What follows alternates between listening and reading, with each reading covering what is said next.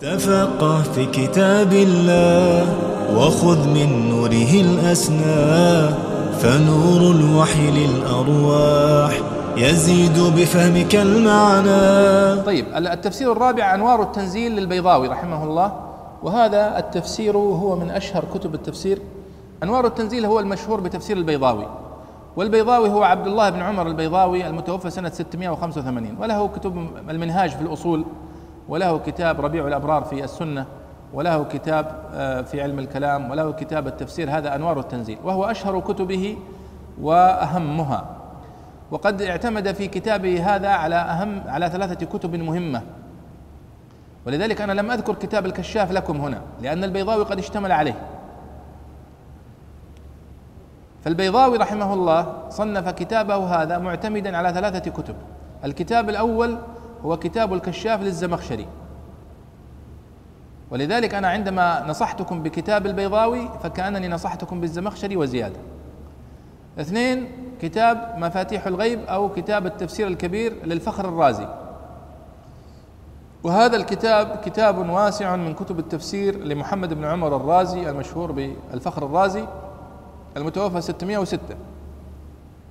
الكتاب الثالث كتاب تفسير الراغب الأصفهاني صاحب المفردات، ولذلك بعضهم يظن أن الكتاب الذي اعتمد عليه البيضاوي هو كتاب المفردات، وهذا غير صحيح، وإنما اعتمد البيضاوي على تفسير الراغب نفسه. فقد رجعت إلى مخطوطات التفسير الراغب وجدته فعلا ينقل من هذا التفسير. وكتاب تفسير الراغب كتاب حقق جزء منه من أول الفاتحة إلى ختام سورة المائدة، ويعني سمعت أن هناك مخطوطات يعني له إلى منتصفه ولم أرها بنفسي. فكتاب البيضاوي جمع هذه الكتب الثلاثة وحررها تحريرا بالغا وأضاف إليها مسائل مهمة. فكتاب البيضاوي هذا اعتنت به اعتنى به العلماء منذ تأليفه إلى إلى اليوم، فصنف عليه أكثر من ثلاثة آلاف حاشية. والسبب في ذلك أنه كان في عهد الدولة العثمانية يشترط لمن يريد أن يتولى منصب المشيخة ومنصب التدريس في المدارس العالية في الدولة العثمانية أن يضع حاشية على تفسير البيضاوي ويختبر فيه. تعرفون يعني طلاب الوظائف يبحثون ويحررون وكذا، ولذلك يعني انتشرت مخطوطاته وأصبح يدرس من أقصى المشرق الإسلامي إلى أقصى المغرب، في طنجة والمغرب إلى الأندلس إلى الحرمين الشريفين إلى الجزيرة العربية. وأصبح كتاب البيضاوي يوضع عليه الحواشي والتعليقات والتقريرات والشروح، وتكلم العلماء عن الأحاديث التي وردت فيه وخرجوها، وخرجوا الشواهد الشعرية وشرحوها. ولذلك يعني هذا الكتاب يعتبر من أشهر الكتب التي خدمت. الكلام هذا في العصور المتقدمة. ثم لما جاءت قامت الدولة السعودية اهتم العلماء في الدولة السعودية بتفسير ابن كثير وأغفلوا تفسير البيضاوي تماما. تفسير ابن كثير رائع جدا، وهو كتاب متين، ولكنه لا يتعرض للبلاغة، لا يتعرض للمفردات في الغريب، لا يتعرض لكثير من الحاجات التي يحتاجها الباحث والقارئ في التفسير. البيضاوي لا تعرض للبلاغة، تعرض لأسباب النزول، تعرض لكثير من المسائل التي يعني تعرض لها هؤلاء المؤلفون الثلاثة، ولا سيما البلاغة القرآنية والربط بين الآيات والمناسبات.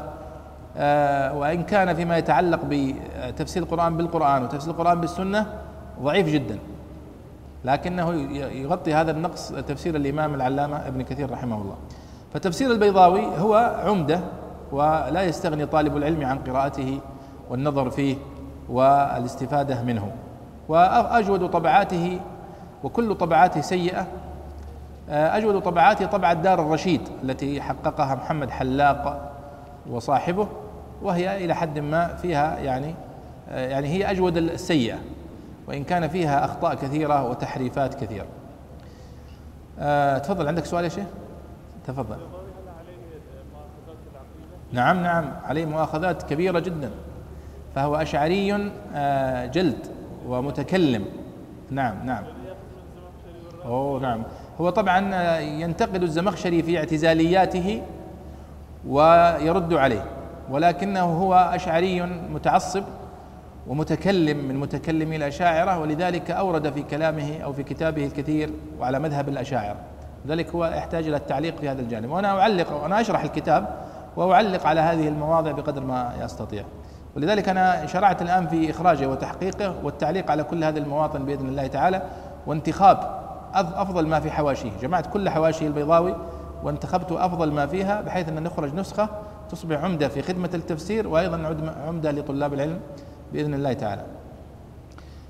التفسير الخامس، طبعا كتب التفسير يا شباب ويا أخوات هو كتاب كتب بحر، لو دخلنا في كتب التفسير لا استغرقنا هذه الدورة كاملة في مناهجها وفي طبعاتها وفي مخطوطاتها، عالم كبير جدا جدا، لكن أنا أعطيتكم ثمانية كتب فقط اختصرنا عليها. الكتاب الخامس أيها الإخوة المحرر الوجيز، الكتاب الخامس من الكتب التي أتكلم عنها في ما يتعلق بالتفسير، كتاب المحرر الوجيز في تفسير الكتاب العزيز لعبد الحق بن غالب بن عطية الأندلسي رحمه الله تعالى، المتوفى سنة خمسمائة واثنين وأربعين هجرية. هذا الكتاب من أجود كتب التفسير وأثمنها، وقد سألني أحد الزملاء قبل قليل وقال يعني متى يبدأ العلماء في متى بدأ التصنيف في التفسير أو كذا، وطبعا التصنيف في التفسير يعني على أصح الأقوال أنه ابتدأ في عهد التابعين، فقد ثبت أن مجاهد بن جبر كتب التفسير وقال إنني عرضت القرآن على ابن ابن عباس ثلاث عرضات أسأله عند كل حرف أو عند كل كلمة، وثبت أن سعيد بن جبير قد كتب كتابا في التفسير، وسعيد بن جبير كما تعلمون توفي خمسة وتسعين، قتله الحجاج ظلما سنة خمسة وتسعين، وقد وجد تفسيره سنة ستة وثمانين هجرية في عهد عبد الملك بن مروان. فهذا أول ما ذكر، وقد ذكر تفسير لمجاهد وهو مطبوع، وما زال التفسير مستمرا حتى اليوم. وهذه من واجبات الوقت كما يقول العلماء دائما، أن العلماء الأمة في كل وقت وفي كل زمن وفي كل بيئة في حاجة إلى تفسير يناسب المستوى الذي يحتاجه الناس، فنحن نقول اليوم نحن في أمس الحاجة للتفسير.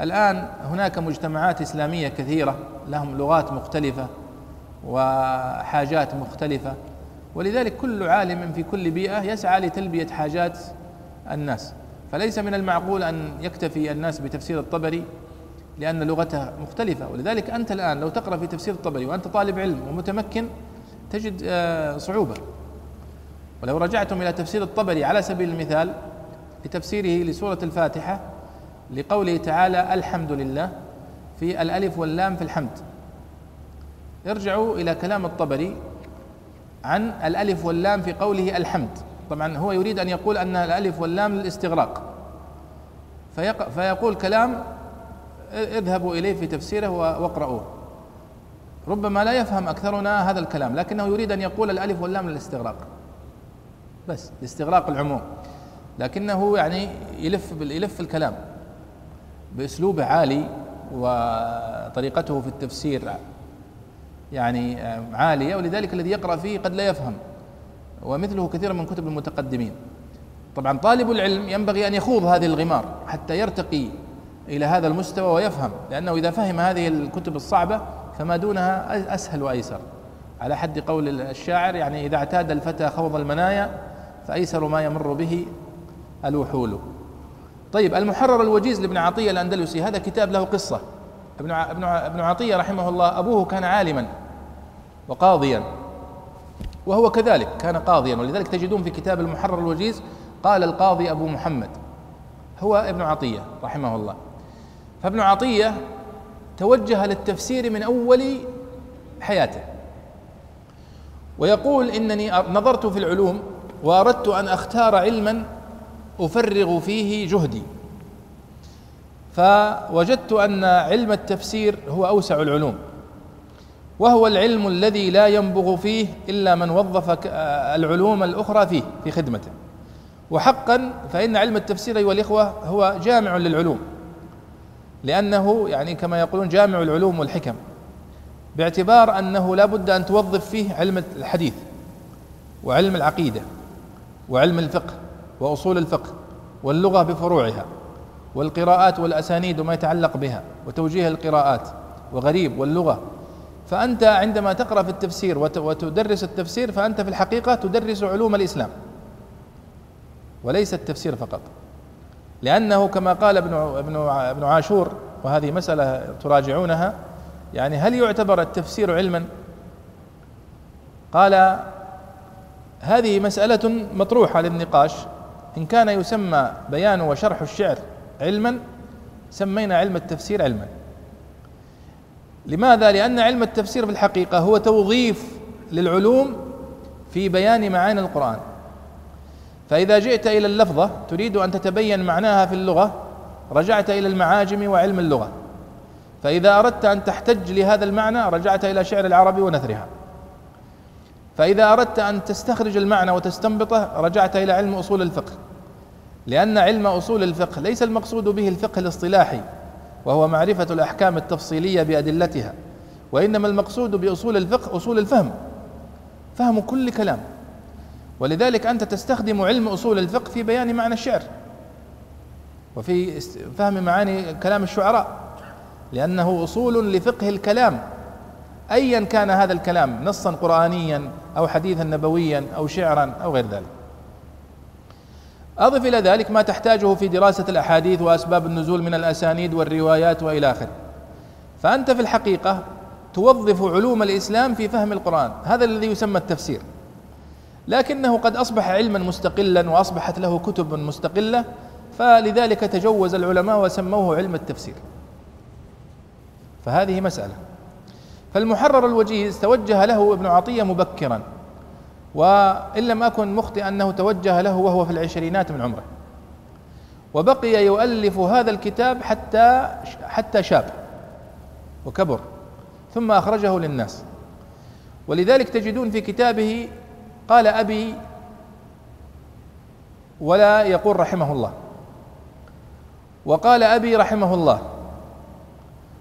لماذا؟ لأنه في بعض المواضع كتبه أبو حي وبعضها بعد ما مات، بل إن فيه من اللطائف أنه كان والده رحمه الله يحرص عليه أن يتم هذا الكتاب، وإذا ظهرت فائدة لوالده قال يا عبد الحق ضع هذه الفائدة في كتابك.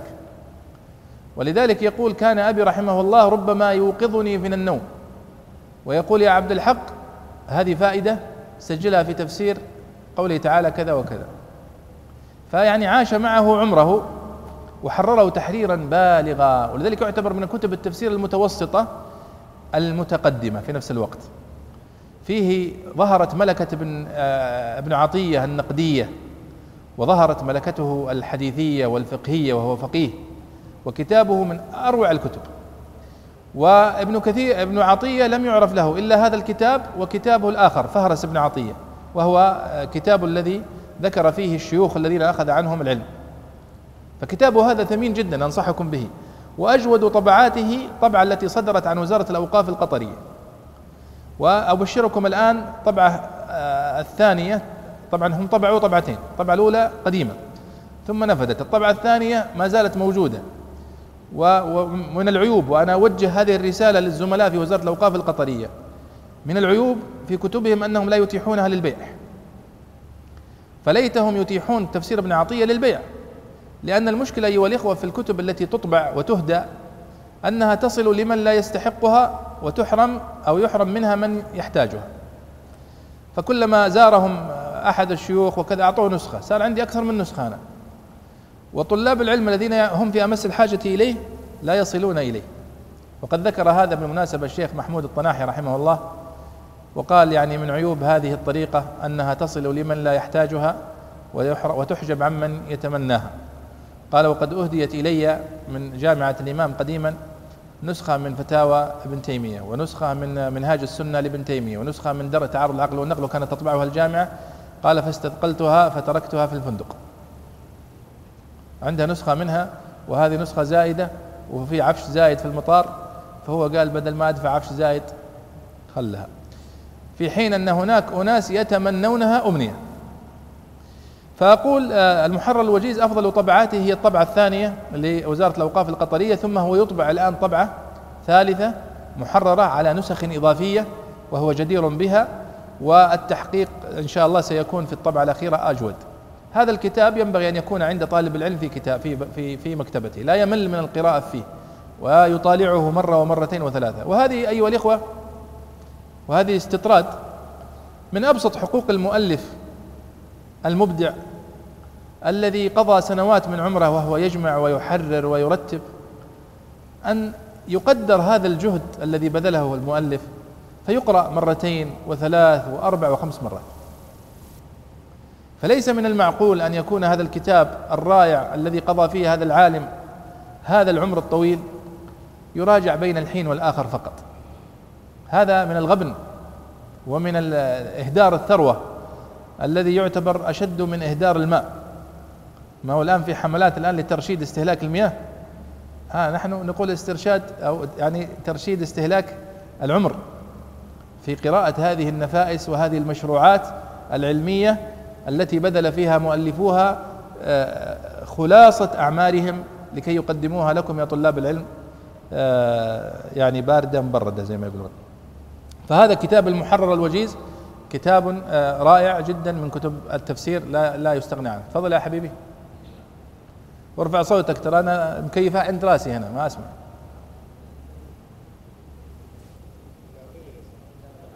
اي نعم. في الجانب العقدي طبعا هو أشعري المعتقد ابن عطية رحمه الله، لكنها لا تظهر كثيرا لا تظهر كثيرا في مواضعه، لذلك يعني طالب العلم يستطيع ان يدرك يعني هذا، والتعليقات التي عليه تفصح بإذن الله تعالى.